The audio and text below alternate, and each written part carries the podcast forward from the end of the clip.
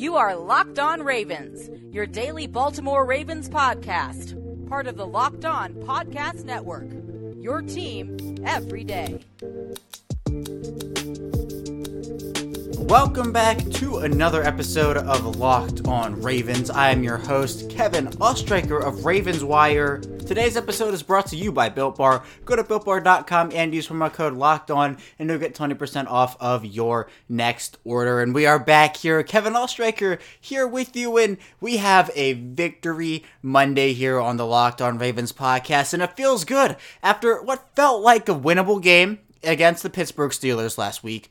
Baltimore comes out, plays pretty sloppily in the first half against Indianapolis, but at the end of the day, they got their stuff together in the second half and pulled out a 24 to 10 win over the Indianapolis Colts in week 9. It moves them to 6 and 2. Still the 5 seed though, as we'll talk about in the third segment a bit as the Steelers won their game against the Dallas Cowboys, so that keeps them in first place in the AFC North, which, you know, good for them. They keep winning. That's what they should be doing. In Baltimore, same exact thing. Control what you can control. But here, we can control what we talk about. And in this show, we'll be talking about everything about the Ravens 24 10 victory over Indianapolis. We'll talk about the offense here in this first segment, the defense in the second segment, and then finally, we'll talk again with Peter Bukowski of Locked On Packers and Locked On NFL about how the Ravens performed on Sunday, as well as getting into those final final scores from the rest of the AFC and talking a bit about the playoff picture right now. Is Baltimore still in the fray of it? But albeit not on top of the AFC North. So let's just jump right in. But before we do that, be sure to follow us on Apple Podcasts, Google Podcasts, Spotify, anywhere there's a podcast where they're waiting for you Monday through Friday, 6 a.m. Eastern Time. Also, be sure to follow us on Twitter at Locked On Ravens and my personal account at Chaos Striker 34. So, with all that being said, let's jump right in here, starting off with the offense. And now, this game for the offense, boy, was it a tale of two halves. The first half, Baltimore could not get anything, and I mean anything, going both on the ground and through the air. For the game, Baltimore averaged just 2.9 yards per carry, despite scoring both of their touchdowns on the offensive side of the ball while running the football. Lamar Jackson, 13 carries for 58 yards and a touchdown. Gus Edwards, 11 carries for 23 yards and a score himself. And then J.K. Dobbins had 12 carries for 30 yards. But let's start off with Lamar Jackson because it definitely was a tale of two halves, and I think he was kind of at the center of it really not a great start for this offense, all in all. I mean, the offensive line, we'll get into it in a few minutes here, but he was not helped by his offensive line. And I think a key narrative that's forced onto Lamar Jackson right now is the fact that he can't throw the football effectively. He can't do this from the pocket, he can't do that from the pocket. I think a key part of that, it has to be on the offensive line because if they are not giving Lamar Jackson the time to throw, the throwing lanes, just the pure pocket, the bubble protection of having a pocket there. That's really, really tough, I think, for a quarterback to go out there and consistently be able to deliver from the pocket. It can get tough when your offensive line is not blocking for you. Now, I know the loss of Marshall Yanda, that's huge. Obviously, so huge for this offensive line. Same with the loss of Ronnie Stanley. That's also a massive loss for Baltimore. They're just figuring it out right now. And again, we'll talk about it in a few minutes, but it's it's been rough for the offensive line for the Ravens so far this 2020 season. But Lamar Jackson finishes 19 of 23 for 170 yards, no touchdowns through the air, but he had one on the ground as we just talked about 13 carries for 58 yards and that one score. Now with Lamar Jackson where I actually liked him in this game was in the up tempo offense. Now, we saw the up tempo offense last week against the Pittsburgh Steelers. And what that did is it opens up a lot of different things for your offense because it keeps the defense off balance and on their toes. It doesn't let them rest. And I think the most important part is it lets the offense get into a flow, and that flow can't be disrupted by huddles or the defense can't adjust to what they're doing really on the fly because in up tempo, the defense doesn't have time to huddle, and the offense can call out plays, and it really, really works well. Now, the difference between what happened against Pittsburgh and against Indianapolis was last week against Pittsburgh, Baltimore really found success using the ground hurry up game. They were gashing the Steelers on the ground, and they continued to use it. Where Baltimore seemed to have their success against Indianapolis was through the air in the up tempo offense. We saw in that first possession of the third quarter. Baltimore was able to come out, Lamar Jackson firing quick strikes to guys like Miles Boykin, to Marquise Brown, Nick Boyle, Mark Andrews. This wasn't a huge stat game for the Ravens offense. Lamar Jackson, again, only those 170 yards. Receiver wise, Nick Boyle led the team with four receptions for 46 yards. But then you have Marquise Brown for 3 for 38, Willie Snead 4 for 37, Mark Andrews 3 for 22, Miles Boykin 1 for 11, Gus Edwards 2 for 11, J.K. Dobbins 2 for 5. It was a joint effort. And again, you don't have to blow out the box score to win football games. Baltimore sincerely, brutally struggled in that first half. They did not get the ball moving, and if it wasn't for Marcus Peters, who we'll talk about in the second segment, Baltimore might not be in this game at halftime. It might be 17 to nothing. The Colts at half. And that would have been a tough, tough ask to have Lamar Jackson come out cool, confident, and collected. But what I've learned about Lamar Jackson as a player is he never gets down on himself. He never gives up. So having Lamar Jackson come out 17 to 0, it, you get the narrative of all right, well, he can't come from behind. He can't win big games. I think he could have done it against that Indianapolis defense, and I think we have to give credit to the Indianapolis defense. A very, very tough unit. It was the top rushing offensive football in Baltimore against one of the top rushing defenses in the NFL in the Indianapolis Colts. And the Colts, they had their way with this Ravens rushing offense. Again, I mentioned only 2.9 yards per carry. But I think for the Ravens, this offensive line does have to get it figured out. There's a lot that needs to go into it. I don't know if there's necessarily anything they can do right now, though. I mean, you're so late into the season, you're eight games into the season, and look, the offensive line right now for the Ravens, it is a problem. I can confidently say that. And how can I confidently say that? It's because, again, we're eight games through the regular season. Now, earlier in the year, you know, I was chalking it up to some overreactions, saying that potentially it could be the effects of no preseason, very shortened offseason because of the coronavirus. But now that we're at the midway point of the season, Baltimore has played eight games, they have eight more games to go. Now you start to see the real strengths and weaknesses, and one of those weaknesses right now, it has to be the offensive line, particularly, and I'm sorry for singling them out again, Matt Skura has not been impressive to me. Now, I know that he dealt with a cut on his snap hand, his thumb. On that thumb, he had a cut and it was affecting his snaps. And, you know, Lamar Jackson, I think they said on the broadcast, the CBS broadcast, he should, he should get a gold glove after that game. He was snagging balls up, down, left, right, center. He was doing everything to get a good, clean hold on Matt Skura's snap. So again, good for Lamar Jackson. But Matt Skura for me is missing key blocks up front. He's not sustaining his blocks for long enough, and it's hard to play center in the NFL. It's hard to play center in the NFL after coming back from such a brutal, brutal knee injury. But Matt Skura, I think I don't know what you do if you're Baltimore because Patrick Mekari is your starting right guard right now. I do think Ben Powers deserves that slot. Maybe you move Mekari to center. Maybe you move Bozeman to center, like Cole and I have discussed. There's a lot that can be done, but at the same time, there's not a lot that can be done because this unit has experience playing with each other at the positions they're at right now. And it's tough because the Ravens their offense hinges on their offensive line in both the run and pass game now. You can say that about any team, but for Baltimore, it's so much more important because in order to have the dominant ground game that they have, their offensive line has to be on all cylinders, hitting every single play. And it's tough. It's tough to play offensive line in this league. I know I've never done it, but it's it's difficult. And so we have to give a little bit of slack, I do feel like. But at the end of the day, this is the NFL. You are paid to do a job that is either blocking, is throwing the football, is defending. The offensive linemen are paid to block. And look, Baltimore would not be 6 and 2 right now without this offensive line. It has not been all bad for this Ravens offensive line. I'm I'm not bashing on them completely. What I am saying is that there needs to be just a bit more consistency because I see great stretches out of the unit. I see great, great stretches. But against Indianapolis, especially in the first half, they were not giving Lamar Jackson time to throw. The rushing lanes were clogged up. The Colts are doing a great job. Again, no disrespect to the Colts, but the Ravens' offensive line.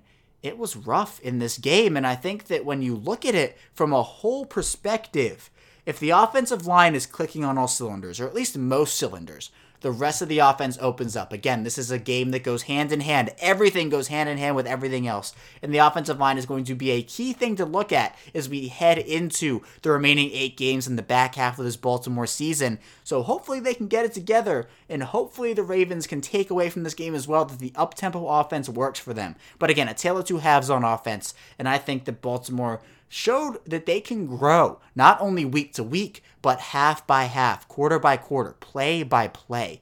And that's the most important takeaway for me. We're going to head into our first break here, but when we get back, we'll be flipping the script and talking about that defense who held the Colts to just 10 points and none in the first half. So stay tuned for that, and we will be right back.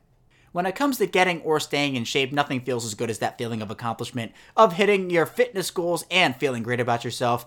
Echelon can get you there. Echelon offers the next generation of connected fitness bikes, fitness mirrors, rowing machines, and their all new Stride Smart Treadmill. No matter what your favorite fitness activity, Echelon gives you a fun and challenging workout from the comfort of your home. Go to echelonfit.com slash NFL. That's E C H E L O N fit.com slash NFL.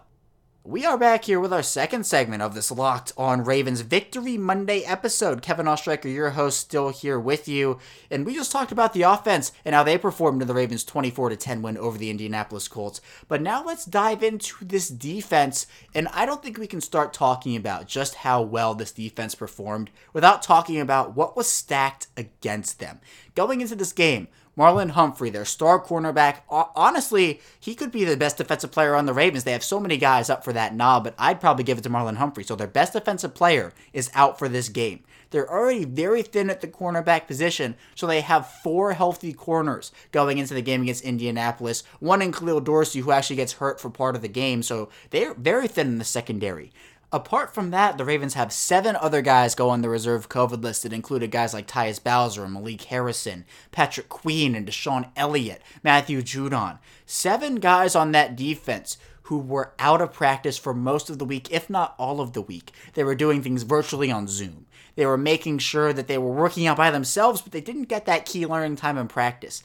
And even when those guys came off the list, which included LJ Fort, Fort was then ruled out because of a finger injury, so that just depleted Baltimore's linebacking crew. And then on top of all of it, on top of all of that, you have Calais Campbell on the first defensive series get injured. He has a calf strain, does not return for the rest of the game. So Baltimore down arguably their two best defensive players, a starting linebacker, and six other players, not including Fort, who didn't practice all week or at least not for most of the week this Ravens defense held tough. This Ravens defense played extremely well, considering all the circumstances. And the Ravens don't win this game without Marcus Peters. I said that in the first segment, and I will say it again. He played a phenomenal game, forced both of the turnovers that Baltimore was able to produce on defense. One on literally probably a game changing fumble on Jonathan Taylor, where he ripped that ball out. Marlon Humphrey's play style is contagious. And Marcus Peters, over the last few weeks, has seemed to emulate that play style of ripping the ball out. We've seen DeShon Elliott do it, Patrick Queen do it. This Ravens team goes for the football. It is not safe when you are playing this Baltimore Ravens defense. So Chuck Clark picks up that fumble, returns it for a touchdown, 7 7, tie game, after Baltimore could not do anything on the offensive side of the ball. That was massive. It was huge. Because if, let's say, Marcus Peters doesn't force that fumble, Jonathan Taylor, that was a first down run, maybe a nine yard run there. If the Colts go down, make it 10 0, make it, make it, you know, 14 nothing. That's a big gap to come back by, especially. I'm not saying the offense couldn't do it, but what I am saying is the way the offense was playing, it was looking less and less like they were going to be able to do that, at least in the first half, and then we saw the second half turn around. But then you have the interception on Philip Rivers. And boy, what a great play by Marcus Peters, first of all, but what a gutsy, gutsy challenge by John Harbaugh. Now, I will admit, first, I did not think this was going to be an interception. I thought that Marcus Peters did not make a football move and this was before I had seen the replays or anything. So looking back on it, I do agree, and it was actually ironic that Dez Bryant was in attendance for this game as he was on the sidelines and suited up because the whole thing of what is a catch now? It is now a three-step process with a football move, and Marcus Peters certainly did that before the ball was jarred loose. I didn't see a clear recovery. I'm assuming maybe Peters or DeShon Elliott, who was over there, picked up the football, but that was another game changer, a tide changer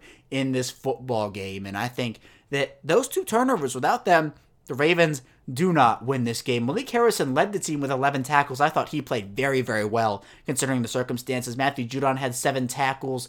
Jimmy Smith had six. Marcus Peters and Justin Madubuike each had five. DeShon Elliott, Patrick Queen each had four. Then a slew of guys with, of course, three, two, and one. But this Ravens defense, it's the whole next man up mentality.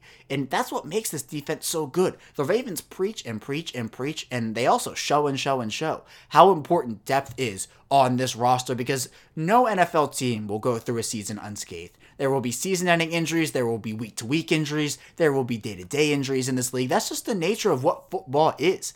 But even with two defensive stars down, a starting linebacker, guys who hadn't been in practice all week, they made the most of it. Everybody, the guys who were in practice, the guys who weren't in practice, that's so important. Now, there were a few people who did struggle in this game for me. I think Terrell Bonds is going to be the center of that. Uh, not a great game from him, personally. I think he kind of had a first half, second half difference, but I don't necessarily think he's the answer at slot corner. I think he's a good backup option. I think he's a guy who's a nice change of pace guy but I don't necessarily think he is the option, the guy that the Ravens should be relying on in those situations, which is why I love the Tramon Williams workout at least, and I'm hopeful that Baltimore's going to bring him in and, and give him some run with this defense because he was a top 10 slot cornerback last year, so I would absolutely love that, but I think where the Ravens have kind of run into kind of maybe what could be classified as their kryptonite is with these quick hitting passing offenses. And now Pittsburgh is the most quick hitting offense in the entire NFL. Ben Roethlisberger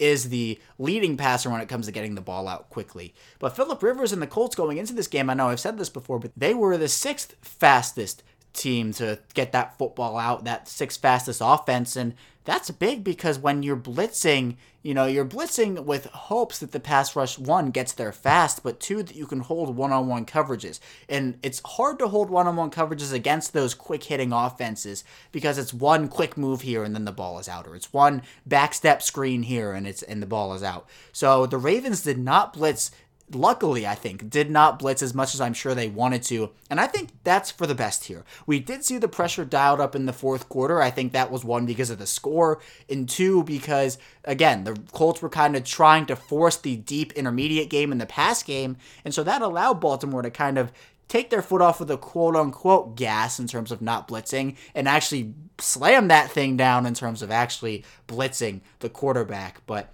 again, the Ravens and Don Martindale and John Harbaugh alluded to this in his post-game press conference. Don Martindale called a phenomenal game. There are still some plays here or there where I'll wonder why is this guy playing so off right now when you know this is a quick hitting offense, but you got to disguise the looks, and, and I completely and totally understand that. This defense, they did not play perfectly, but they did play really, really well. And the Colts in the third quarter had one total yard of offense. One total yard of offense. And part of that is due to the time possession battle, which I think was extremely important. Baltimore ended up winning 33 26 to 26 34. But this Colts offense, they're no slouches. They put up 41 on the Lions last week, and you'll say, all right, well, it's the Lions, and it doesn't really matter. But again, this is the NFL.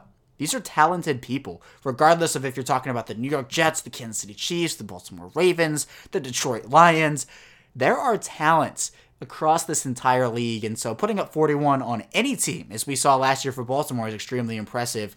But the Ravens defense was able to stifle the Colts, especially in the second half. No points allowed in the second half, 10 points total. I mean, what a performance. What a gutsy, gutsy performance by this Ravens team. I- am honestly so excited about this win. And I think a lot of other people should be too, because this was a game Baltimore could have easily gone into and said, well, you know, we had this whole COVID thing and our best defensive players out, and a lot of these guys missed practice, so we weren't really up to full speed. And then, oh, Calais Campbell gets hurt, and oh, geez, the offense isn't performing well. I guess, you know, we'll just throw in a towel here. Baltimore never gave up. And I think the emulation of that was on the defensive side of the ball, where despite the offense struggling, despite the defense getting nothing from that offense in the first half, the defense never quit. Eric DeCosta built this defense to hold leads. Er, he kind of alluded to the point that he wanted this defense to hold leads when the offense got up big. Well, I think the best thing this defense is doing is not holding leads, it's giving the opportunity for the offense to get leads. It's giving the offense an opportunity to be down by a certain amount of points. You know, even if you go late in the fourth quarter, Baltimore's down by three. If the defense wasn't as stout as it was, maybe they're down 17. You know, there's a lot to go into how this defense has performed this season, but I am overly, overly impressed. And honestly, the Ravens' defense is back. And once they get Humphrey back and Fort back, and maybe they bring in Tramon Williams, you know, this defense is going to suffer without Tavon Young. We, we've seen it. We, we've figured that, and it's it's been true. Same with Anthony Averett, who was playing phenomenal football before he went down. Iman Marshall's loss also hurts. You know, even you have weeks without Derek Wolfe, without Calais Campbell, without LJ Fort. There are a lot of guys who go down and are out. But it's the next man up mentality, and this Baltimore defense, it, it performed phenomenally on Sunday, and it's here to stay throughout the rest of the regular season and throughout the playoffs as well. We're going to head into our final break now, and when we get back, we'll be talking with Peter Bukowski of Locked On NFL and Locked On Packers, as well as getting into the final scores throughout the rest of the AFC and a quick look at the playoff picture through nine weeks. So stay tuned for that, and we'll be right back. Built Bar is the best tasting protein bar ever. The improved Built Bar is even more delicious with six new flavors, including caramel brownie, lemon almond cheesecake, carrot cake, and apple almond crisp. They're healthy, they're great for the health conscious person. You can lose or maintain weight while indulging in a delicious treat. They're low calorie, low sugar, high protein, and high fiber. So be sure to go to builtbar.com and use promo code locked on, and you'll get 20% off of your next order. Use promo code locked on for 20% off at builtbar.com. We are back here with our final segment of this Locked On Ravens Victory Monday edition. Kevin Oestreicher is still hanging out with you here. And we're going to get into a conversation I had with Peter Bukowski of Locked On NFL and Locked On Packers. And we talked about the Ravens win over the Colts and what went right and just how this game turned out the way it turned out. So let's jump right into it now. Last week on the show, we talked about the Baltimore Ravens and a potential big game problem. The good news for them they get to get right back on the horse and take on the Indianapolis Colts, and they took care of the Indianapolis Colts 24 to 10. Joining me now, Kevin Oestreicher from Locked On Ravens. And Kevin, this was a game that really can be split into to two halves, and, and we can dig into some of the minutia of the game itself. But when you look at what they were able to do defensively, that has to be the big takeaway from this game if you're the Baltimore Ravens. Yeah, Peter, it definitely has to be. And this defense really had all the odds stacked against them coming into this game. Marlon Humphrey mm. got the coronavirus on Monday. You know, he tested negative throughout the entire last week, even though he had an illness last Wednesday, but still, that test comes in on Monday. He's positive. So he's done for this game, doesn't play. He also had seven close contacts that were identified by the league and by the Ravens. Those guys outside of Matthew Judon mispracticed all week long. So they were doing things virtually by Zoom for meetings but they didn't have the luxury of going out there and learning for practice. And two of those guys were the rookie linebackers and Patrick Queen and Malik Harrison. It also included Tyus Bowser and DeShon Elliott, slot corner Terrell Bonds. And even with all of that, and the fact that on the first defensive series for Baltimore, they lost their other star in Calais Campbell. So that's a big right. loss up front the defense was able to hold the Indianapolis Colts to 10 points throughout the entire game and none in the second half. And I think what makes it all the more impressive, Peter, is that you see a Colts offense that I think is severely underrated. This Colts team is severely underrated. And I think that's why a lot of people probably won't chalk this up to a big game for Lamar Jackson and saying, oh, this wasn't a big game. It doesn't matter. Lamar Jackson and the Ravens were down 10 to 7 at the half. The offense had scored zero points in the first half. You know, the only seven they scored in the first half was a fumble recovered by Chuck Clark for a touchdown. You see the mm-hmm. urgency in the second half for the offense, but that was also led by the defense and their ability to get the Colts off of the field and give the offense more chances. And what you saw, I think, was a more energized Ravens defense, even down so many players, having guys step in who a few weeks ago weren't even getting playing time or still on the practice squad. This was a group effort all around.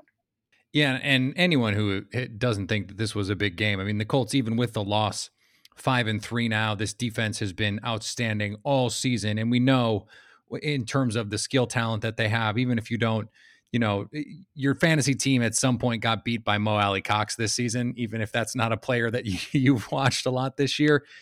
but so the the the Ravens offense has been hit or miss this season. A year after it was gangbusters last year and and you look at the offensive numbers. I mean, they ran it for under three yards a carry. Lamar Jackson doesn't even get to 200 yards yet because they were able to generate those turnovers. They win the game going away. Is that something where you say, yeah, this is this is just the identity of this team? They're they're meant to be a splash play defense, and and the offense can just do enough, or is it a little bit of a cause for concern? Eh, eh, you know, another way of saying, look, this is not necessarily a sustainable way to keep winning against these good teams. Yeah, Peter, what I like to do here is, you know, we're now eight games into the season for Baltimore. They're six and two. They have eight more to go. So now we're at the midway point. And what I like to right. do is not try to overreact to stuff that happens early on in the year because it could easily be fixed by the midway point. But what mm. we hmm. have here is through eight games, I don't think the offense has necessarily been up to par with what a lot of people thought it was going to be. And whether that be because Baltimore's 2019 was just so historic, Lamar Jackson and his MVP campaign was so historic I can understand people being a little disappointed with the box score results of this Ravens offense. So while I wasn't trying to overreact to it earlier in the year, this offense is doing a lot of good things. I, I, think the hurry up offense suits their tone a little bit more. It helps them in the running game because defenses can't get set. And once they have success with the running game, it opens up the pass game for them. And Baltimore actually found success moving the ball through the air with that up tempo hurry up offense. And I think that was a really great thing to see and something they can build on. But something that I think is now a huge cause for concern with this Baltimore team has to be the offensive line. And it's something I never thought I'd be saying. But with the loss of Marshall Yanda to retirement, with the loss of Ronnie Stanley last week with that broken, dislocated, torn ligament ankle, this offensive line might be the downfall of this team in 2020 because no matter how hard Lamar Jackson tries and tries and tries to throw the football effectively, to run the football effectively, he can't do it without a good offensive line. In fact, no quarterback can do it really effectively without a good offensive line. And what you saw on Sunday against the Colts was Matt Skura, he had a cut on his right thumb, his snapping hand, so the snaps were all over the place. There was one that didn't even travel a yard, and Lamar yeah. Jackson had to go and fall on that football, or somebody from the team had to go fall on that football. So what you have now is a bunch of guys trying to find their positions. Now, the Colts defense, I do want to point out, the Colts defense is an extremely elite unit. People might really not good. know the names on it. Again, the Colts, I think, are one of the most underrated teams in football.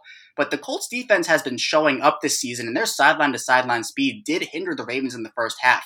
But the offensive line for Baltimore, I think, is going to be a key point for me to watch throughout the rest of the season because it's, again, a big part of their passing offense and giving Lamar Jackson ample time to throw the football. But when it comes down to it, the, the running game relies on the offensive line as well. So it's going to be interesting to see how the offensive line continues to hopefully grow together throughout the rest of the season.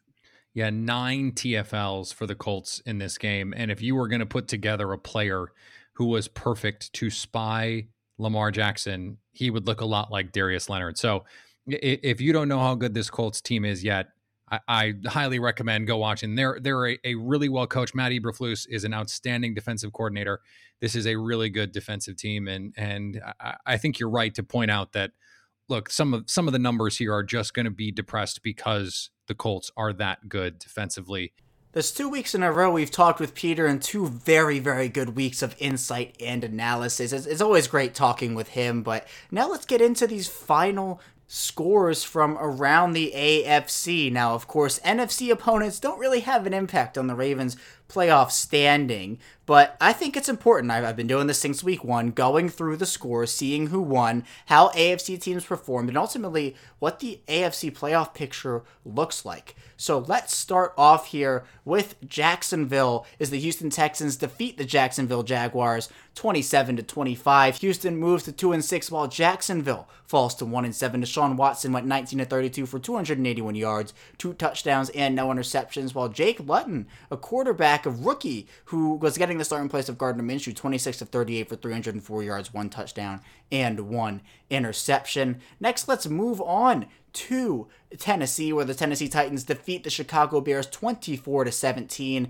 Tennessee moves to 6 and 2, while Chicago falls to 5 and 4. For Tennessee, Ryan Tannehill went 10 to 21 for 158 yards, two touchdowns, and no interceptions, while Derrick Henry had 21 carries for 68 yards and no scores there. The Kansas City Chiefs escape against the Carolina Panthers 33 to 31. Kansas City moves to 8 and 1, while Carolina falls to 3 and 6. For the Chiefs, Patrick Mahomes went 30 of 45 for 372 yards, four touchdowns, while Clyde Edwards-Helaire had five carries for 14 yards, and Le'Veon Bell had four carries for eight yards. Next, we go to Atlanta, where the Denver Broncos fall to the Atlanta Falcons, 34 to 27. Denver moves to three and five, while Atlanta moves to three and six. Drew Lock went 25 of 48 for 313 yards, two touchdowns, and one interception, while also having seven carries for 47 yards on the ground and a score there.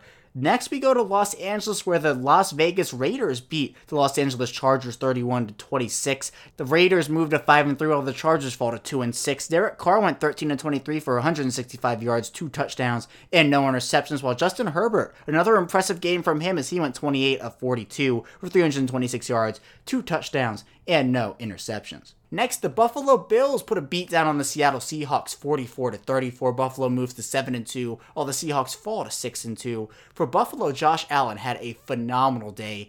31 to 38 for 415 yards, three touchdowns, no interceptions. He also had seven carries for 14 yards and another score on the ground. The Miami Dolphins beat the Arizona Cardinals 34 to 31. Miami moves to 5 and 3 while Arizona falls to 5 and 3. Tua Tagovailoa 20 of 28 for 248 yards, two touchdowns for him in his second NFL start. The Pittsburgh Steelers defeat the Dallas Cowboys 24 to 19 in a very controversial finish.